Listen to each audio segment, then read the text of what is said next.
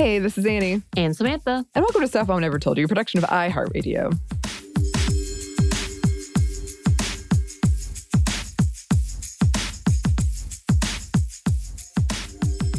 Today, uh, because I guess I can't talk about Scream enough, I'm going to continue with something I didn't get to touch on in our recent Scream Queens episode. But it was triggered by a headline I saw after I was researching this. And of course, after you research an episode, you get a million things about what you just talked about. And you're like, oh, this would have been nice to have earlier. But I saw a headline of this article. It's a philosophical horror question I wanted you to weigh in on, Samantha. Can a final girl ever be happy? According to the movies I've seen, mm-hmm. it doesn't seem so because either they A, have the th- little bad guy pop up at the very end with a dude when you think that things are happy. Right. Uh-huh. Or B, they become evil themselves somehow. right. Right. Or they die. Yes. or that. Or that. I mean, this, it's very, as we discussed in the Scream Queens episode, it is very, or it can be, it's not always, a look at trauma. And that's not to say you can't like be happy and have trauma. Um, and we've talked about that a lot. That there's, you know, ups and downs, good days, bad days. But I just thought that was interesting. And I will get to the point that this article was making in a second because there is a piece I didn't touch on that I wanted to about Scream 3. yes, which is, by the way, I think I made this point. This movie is not really well acclaimed. Like, it's, it doesn't get a lot of praise from like fans or critics. A part of that is generally believed to be that the Scream Queen in question, the final girl in question, Sidney Prescott, is actually not in a lot of it. and that was because at the time, Neve Campbell was filming another movie and she only had 20 days on set, I think. And also, she was wearing a wig, which I didn't know. Uh, anyway, despite that, a lot of people do think that the ending for her was a good ending. That because she'd mostly spent the movie being isolated and not talking to anybody and saying, like, you know, killers can't kill what they can't find or whatever. So she was just by herself and experiencing this trauma by herself. It ends with her walking the dog in a bright light and the, the gate opens and she leaves it open. And then at the end, the door opens and what would be kind of a classic, like, ooh, is there something behind there horror movie thing? But then she sees it and it's just like, it's fine. And she smiles and she's living with, well, I don't know, but that cop guy that Patrick Dempsey played is there. And then Dewey and Gale are there. And it's implied that like she's moving on or she's healing but I, I mean, I think she's rightfully paranoid at this point, but it, it's kind of the message is she's taken a step in her life. Don't they do that with all the movies? Like it seems like it's ending fine where they're happily going on their way. And then the next thing you know, there's a new murder. Well, that's the question, isn't it? That's the can the final girl ever be happy as long as there's a franchise? And that was the point this article was making is that if it had ended there, then we could, as the audience, be like, okay, she found some sort of peace or happiness. But these movies are successful. They make another one, the fourth one. Spoilers, more killers coming for her. Like it doesn't end. I do think that this is an issue with just franchises in general. Like we said, people want to see these characters come back. Um, that's what people are paying to see. That's what people expect to see. But that does mean, especially in these horror movies, there's no real happy ending. It's just it keeps going and going. Again, we could get really in depth here. We won't about trauma and good days, bad days, happy ending is kind of not really the the goal. It's more like can you live with it and be healthy and generally happy. Yeah, and I, I feel like the question of like Michael Myers always coming back or Jason always coming back. How many times can something or someone, which Jason is implied to be a demon, by the way, be blown up and just come back. On top of that, while I do think the Scream Queen is the foil for the villain, there are plenty of, of examples where the Scream Queen, like the recent Halloween movies, especially if they are the older generation that we said is like teaching or traumatized, dealing with trauma, are sidelined, like Laurie Strode. So mm-hmm. they're there, but they're to the side. Right. and eventually we'll die. Yeah. oh no, Scream 5, don't you do it to me. Even though I want her to be happy, but Death is not a happy. Oh my God. Okay. Um, so, all that to say, we talked a lot about Final Girls in that episode. And so we wanted to bring back this episode. It was my first episode, so please have some patience figuring things out. But it was about Final Girls. So please enjoy.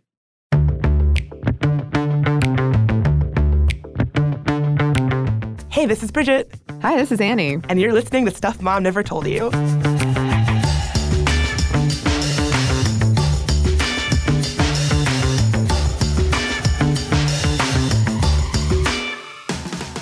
And today uh, we're talking about one of my favorite things horror movies.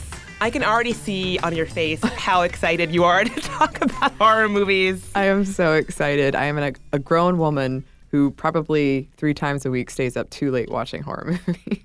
You would think that's a bit unusual, but actually, it seems like a lot of women are watching a lot of horror movies these days. Yes, um, Americans have been watching them, watching horror movies for decades. But in the last year, in 2017, horror films have had particularly big numbers thanks to movies like It or Get Out. And if you take any given horror movie in the US, statistics show that women purchased more tickets to it than men, which might surprise you. It is surprising. Yeah. But that doesn't include torture porn movies like mm. Saw. That is a quick note. Do you like horror movies, Bridget? I like horror movies. Well, first of all, I like all movies. It's, it's you'd be hard pressed to find a movie that I don't like. I'm the person that you know when you see commercials on TV for big budget popcorn movies and you think, who would go see that? I'm like the middle America person that's like, ooh, that looks good. I'm just happy to be at the movies. When I go to the movies, I'm like, I get my Twizzlers and my Coke, and I'm just, I'm just happy to be there. So I like movies in general, but I also love bad horror movies, kind of a thing that I enjoy watching. Oh, me too. Yeah. Can we have a Sminty horror movie night? Yes, and please. Movie night, but horror, horror movie meetup. Yes. Ooh. There, there are some that I would love to like live stream on here. maybe we can maybe we can pull that together. Um, one reason I found for why women might be seeing horror movies more than men um, is that women kind of have this low level fear that they're just living with more than men. Are you saying that being a woman is a little bit stressful sometimes, Annie? I'm saying it, it might, could be, possibly, maybe a little stressful, Bridget. and horror movies are a great way, or at least in my experience, not everyone agrees with me, but for people who enjoy them, and they're a good way to relieve stress uh, in a way that you can't in your real life. It's a fear that you choose, and therefore you can control. And I remember an argument for um, why people like zombie movies so much, zombie things, and it's because it reduces the stresses of your life to this one terrible thing, but it does simplify things. You're, you got to survive the zombies. Done, hopefully. Um, and to quote journalist Brianna Wu, horror movies are a world where money can't save you, privilege can't save you, strength can't save you. So they're kind of, I mean, in a perfect world, they're kind of equalizing in that way. Yeah, I get what you're saying. It's sort of this fantasy world where we're all on a same playing field. Um, even though, you know, one of the tropes in horror movies is like, oh, the black person dies first, yeah. or, you know, and I think that it's important to recognize the way that tropes play out in movies like this because you know, a lot of people might be saying, horror movies, this is dumb. Why is this a thing we're talking about? But actually, when you look at what we recognize as tropes in these kinds of movies, they can tell us a lot about culture and society and, you know, what we think about women. Oh, absolutely. Horror movies, I think, and I am a fan, but I think they say a lot about society in general. And even though women, we're seeing these movies, but when it comes to behind the scenes, if you look at director, writer, producer roles, so on, women are very poorly represented. Um, they're more likely to work in documentary or drama genres. That's a fun tongue twister. um, and least likely to work in action or horror genres. They accounted for only 12% of those working on horror, according to a 2017 study out of San Diego State University. The film industry in general, off screen and on screen, is dominated by men. On screen, these films are chock full of stereotypes and portrayals of women that are disparaging and negative. And historically, a lot of messaging and tropes, like you were saying, they don't do women any favors. And one of the most prevalent, the topic of today's episode, is the trope of the final girl. So I can't wait to find out more about what exactly this trope is after this quick break.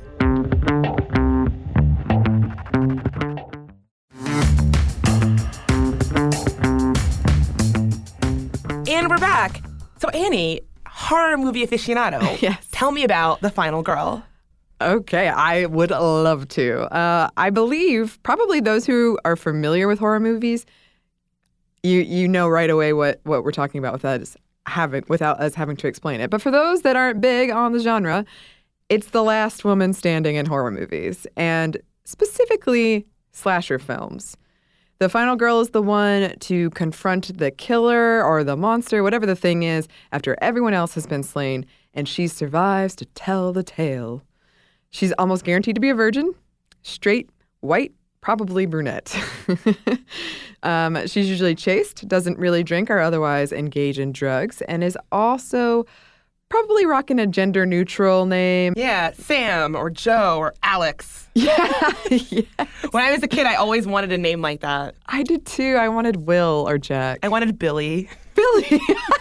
That's close to Will. I like that. um, and probably masculine, well, not masculine, but masculine ish hairstyle.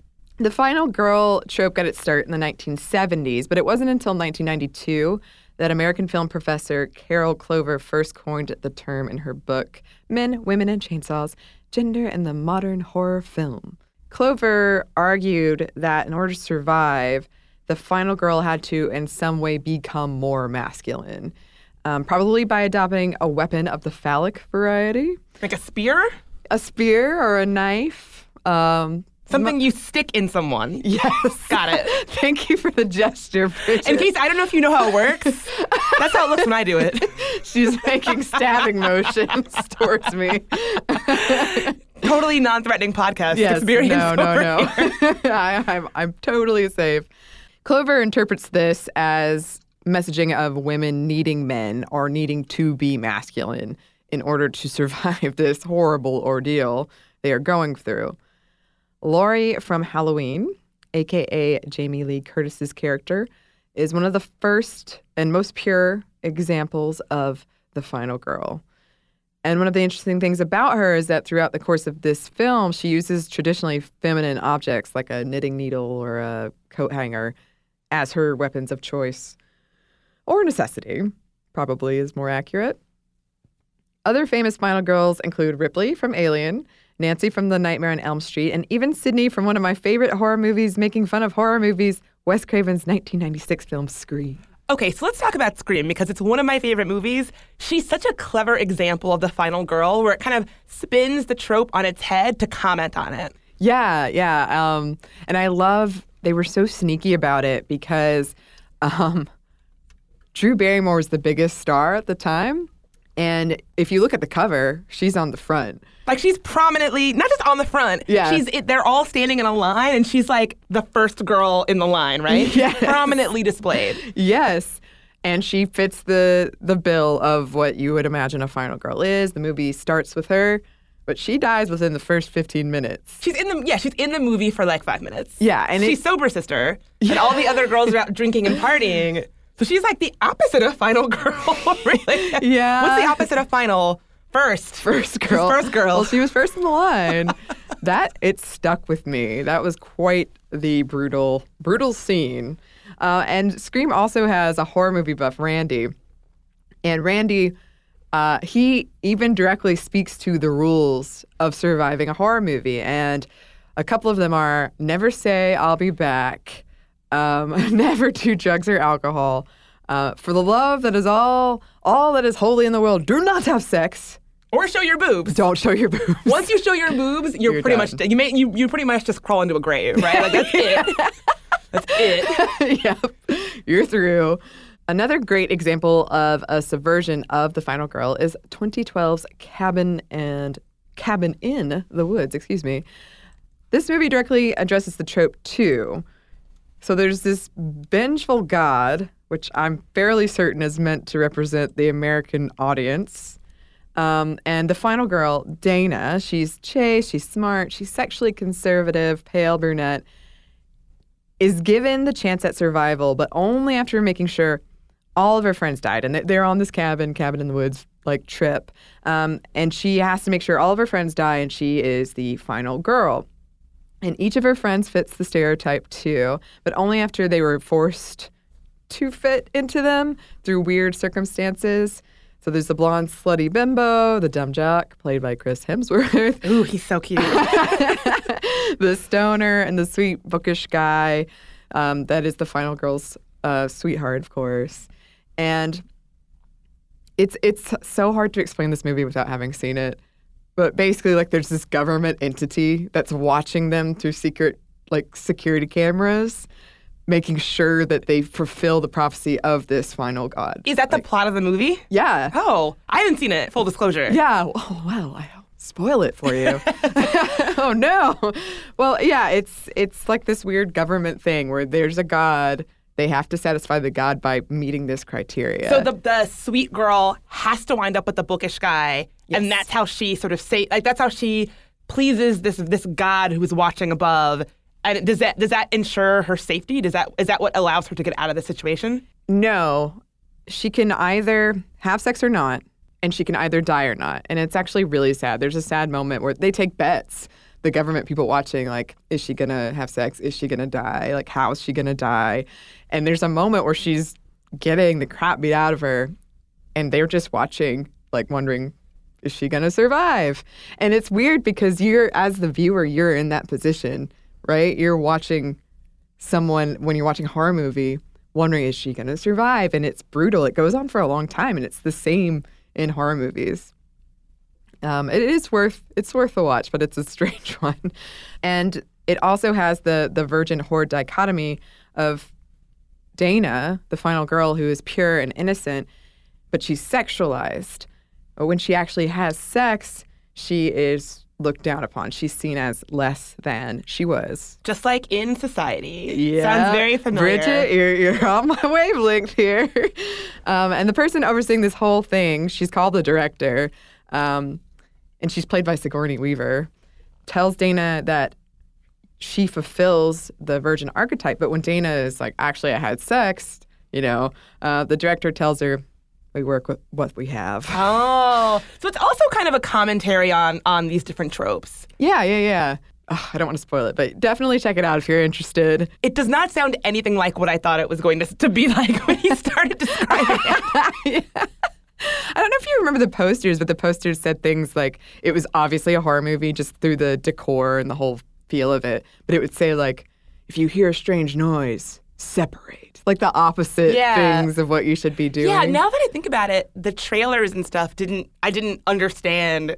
Now it makes more sense. Yeah, yeah, yeah. And as a horror movie fan, it, it's I very much enjoyed it because there's one part where like every horror movie villain ever is on display because it could be they kind of draw randomly what the villain is of what every year they have to fulfill this prophecy.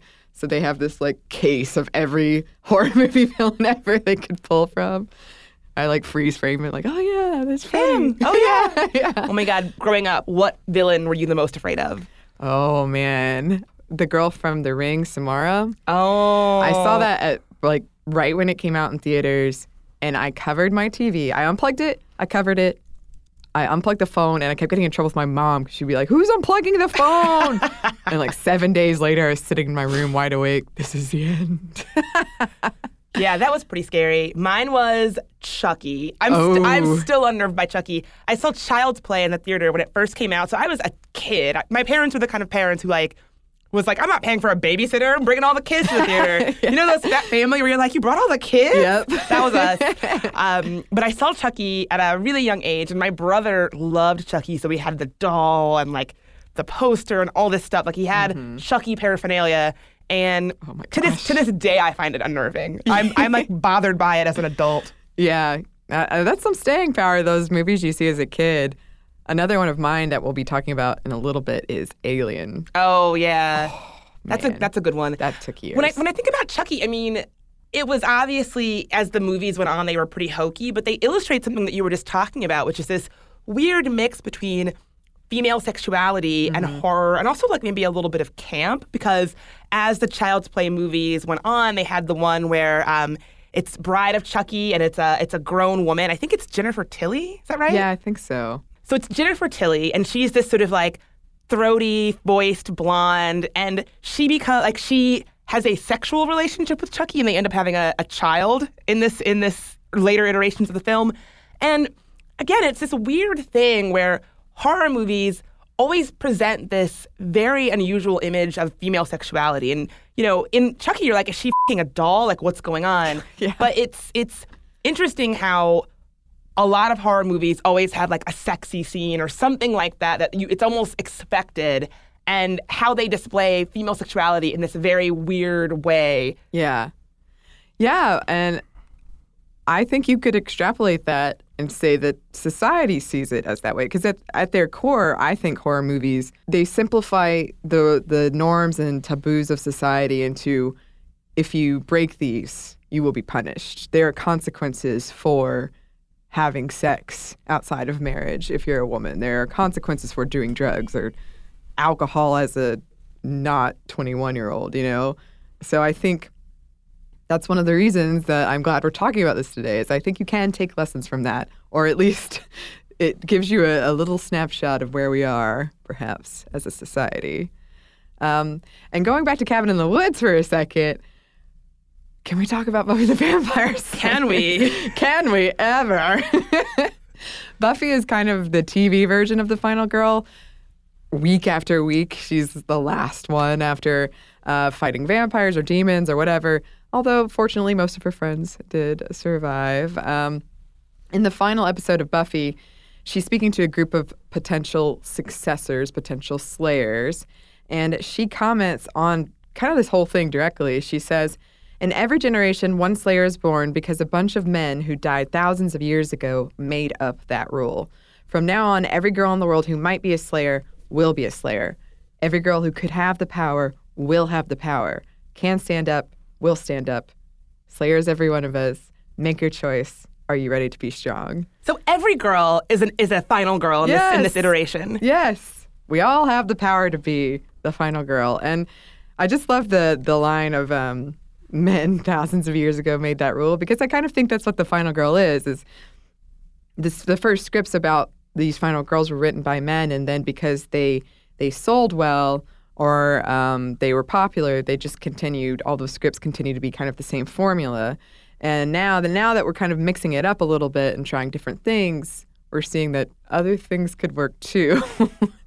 People might enjoy a different take perhaps Yeah, and I think what that really shows is that we're ready for different kinds of storytelling. That we don't have to rely on one trope or one theme just because it was popular or successful. There are all different kinds of different stories that I think people want to see. I mean, look at the success of something like Get Out, which Yeah. was very unusual, not quite like any horror thriller movie I've ever seen. Yeah. And people loved it. And so I think that the industry can get very kind of stuck in a rut of telling Yeah. the same story, the same types of story again and again and again. But then when a story comes and it's not like that, people really pay attention. Yeah, and I think some nostalgia plays a role in that as well. Just people remember those movies as a kid and they want to kind of have a, maybe an homage or just that's what they liked, so they want to recreate it, and people keep recreating it. But yeah, I think we're we might be ready for something new. And uh, Buffy, before we move on, she has another a great quote related to this, where her boyfriend of the time, I believe, is saying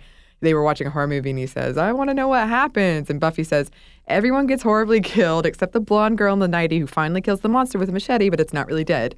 And he says, "Oh, really?" And she says, "I don't know. What movie is this?"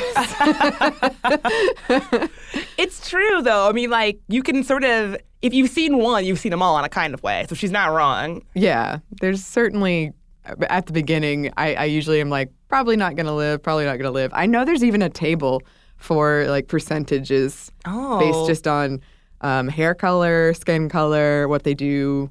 Well, that's like this movie House of Wax. Have you ever seen that? Mm-hmm. Yeah. so in that that movie when it came out, this was in the heyday of Paris Hilton. That seems like forever ago, but whatever. It wasn't that long ago. That movie has a perfect example of a of a final girl where it's the brunette girl. She's got to have a name like Sam or Joe. She probably doesn't, but like she, Yeah. you know, she she probably does. Like don't don't write in if she doesn't, but I think Mm-hmm. she does.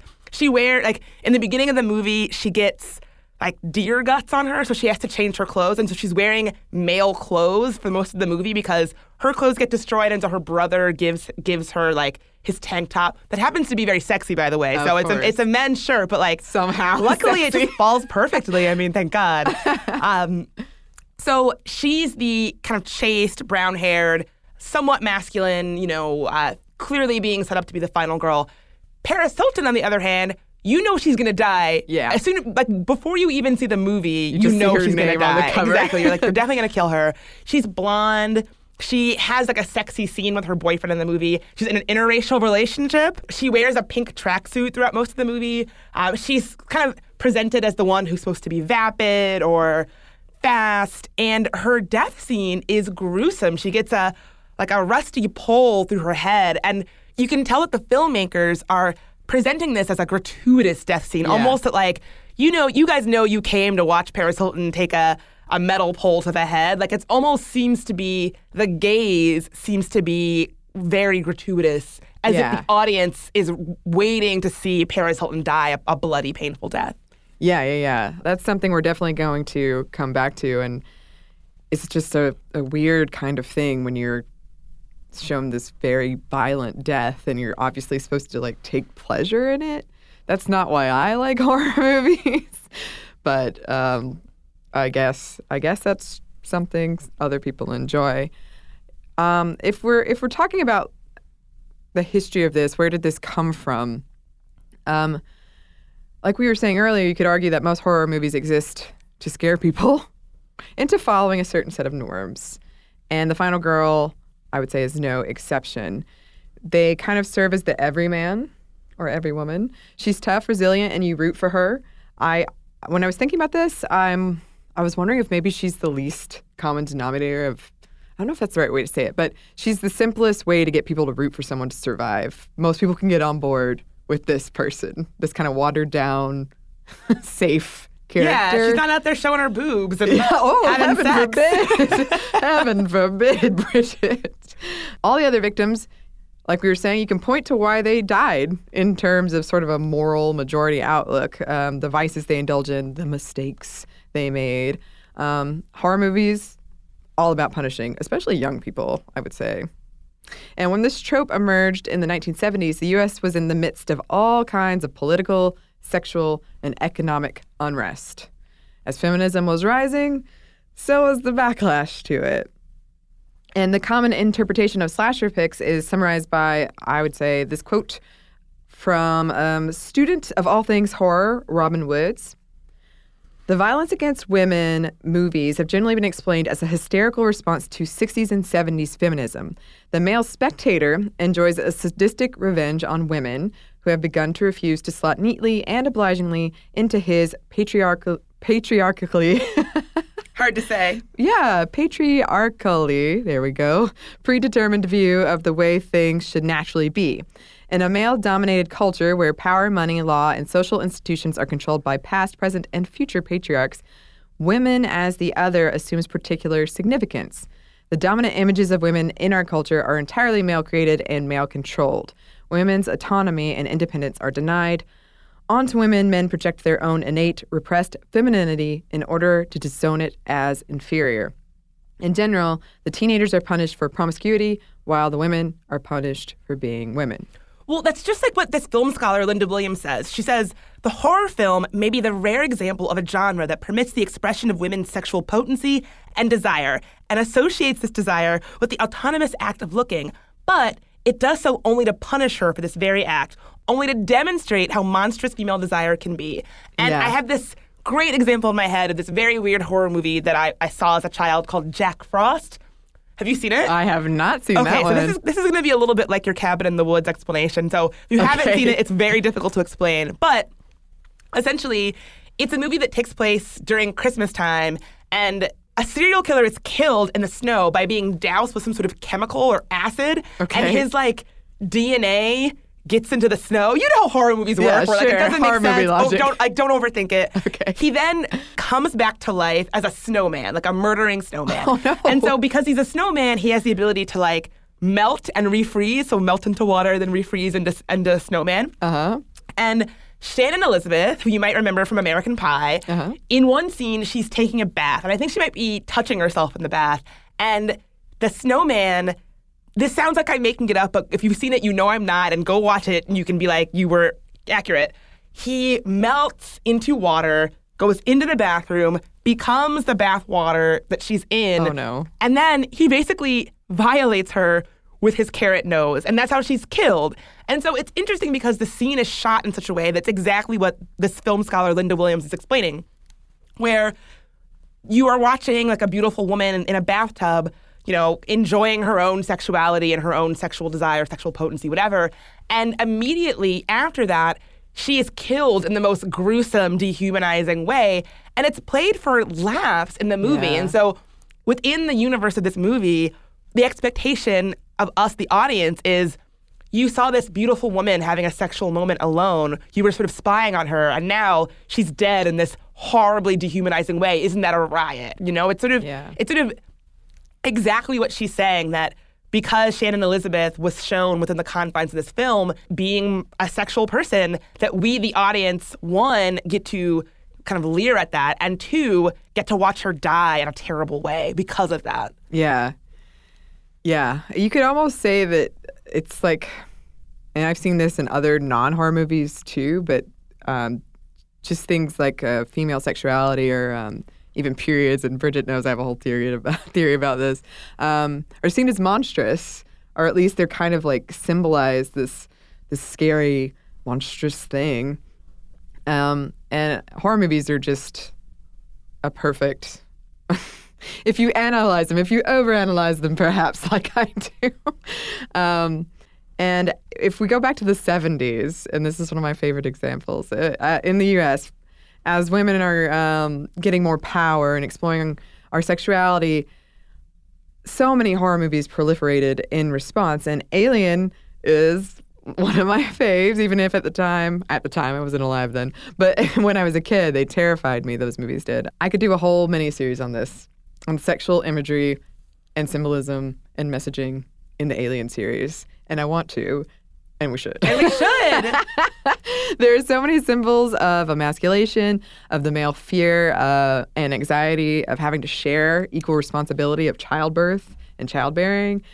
I'm telling you, you can't unsee it. this should be a whole series. I want to so bad. I mean, if we if we could live stream watching that, I mean, you'd have to be of age, but We need to do a Mystery Science 3000 viewing of Alien where it's you and me, the silhouettes of our head, making feminist commentary at the screen. yes, ruining it for you forever. I love ruining things for people. It's my favorite pastime. I still love the movie, uh, and it has it's like interesting to see from that time period, kind of what was going on. Another thing to consider is that when you look at how the male characters versus the female characters are killed, there is usually this element of torture or brutality involved in the deaths of the women that is not there in deaths of the men. And key too is how the killer monster, whatever it is, ha- what have you, terrorizes the final girl. It's kind of like what you were talking about, Bridget, that like we're expected to kind of enjoy this. Like we're set up to enjoy it, but male characters generally get a much more um, merciful death. Um, and another trope that dovetails with the final girl is called men are the expendable gender. And this is the idea that women automatically have the sympathy of the audience while men don't. Oh, in horror movies, they mow through men like they're not really people. they, like, they like mow them down. Yeah, you're kind of like, oh no. Sorry, buddy. Uh, the Walking Dead's Negan sums it up this way I don't enjoy killing women. Men, I can waste them all the live long. I, I didn't try to do a Jeffrey Dean Morgan voice there. That's probably for the best. Yeah, probably. I, I want to hear this impression. We can we can take it off air. Okay. we can do it off mic. perfect, Perfect. Uh, I think you definitely see this trope a lot in movies, and I think it goes back to this thing that Em and I talked about once, where it's benevolent sexism, Yeah. where women are sort of put on the same level as children in terms of their helplessness, and so Right. films tend to fall on this idea that oh, the audience is going to sympathize with the woman. I've seen movies where the woman is pregnant but hasn't told anybody, and that when she survives, the audience is like, "Whew, Yeah. thank God she's pregnant," you know. Yeah, I, I definitely think that plays into it too. That the whole thing where women could be pregnant and that they're more maybe fragile. Um, that yeah, benevolent sexism is a great way to think about that trope, probably. so Anney, is the final girl is it a feminist trope in film or no? I would say no. Um, it's still a trope that's written by men and largely for men, I would say. It's a reaction to feminism. Um, but like if you look at the use of POV shots of the killer or monster that's stalking the final girl, it demonstrates that we as the audience are still encouraged to identify with the generally male tormentor, the the male force that is punishing or tormenting this woman who's probably still masculine. So all this to say, um, I do love horror movies and just good to know the messaging you're receiving from the entertainment you like. And it's not all bad. Right, Bridget? That's exactly right. This is actually changing a little bit. Let's talk about some of the ways this is changing for the better after this quick break.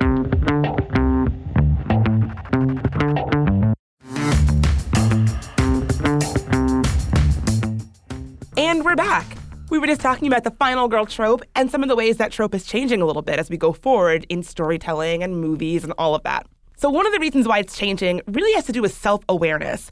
We sort of recognize this trope as audiences, and we kind of want something that's more creative. I think, just like with the example we gave with Get Out earlier yeah. today, I think we're sort of done with the same old stories that we always see, particularly in horror. And so I think audiences expect something different. They don't expect the same movies that we saw in the 70s and the 80s and the 90s. And so that's one of the reasons you find this trope not being as prevalent.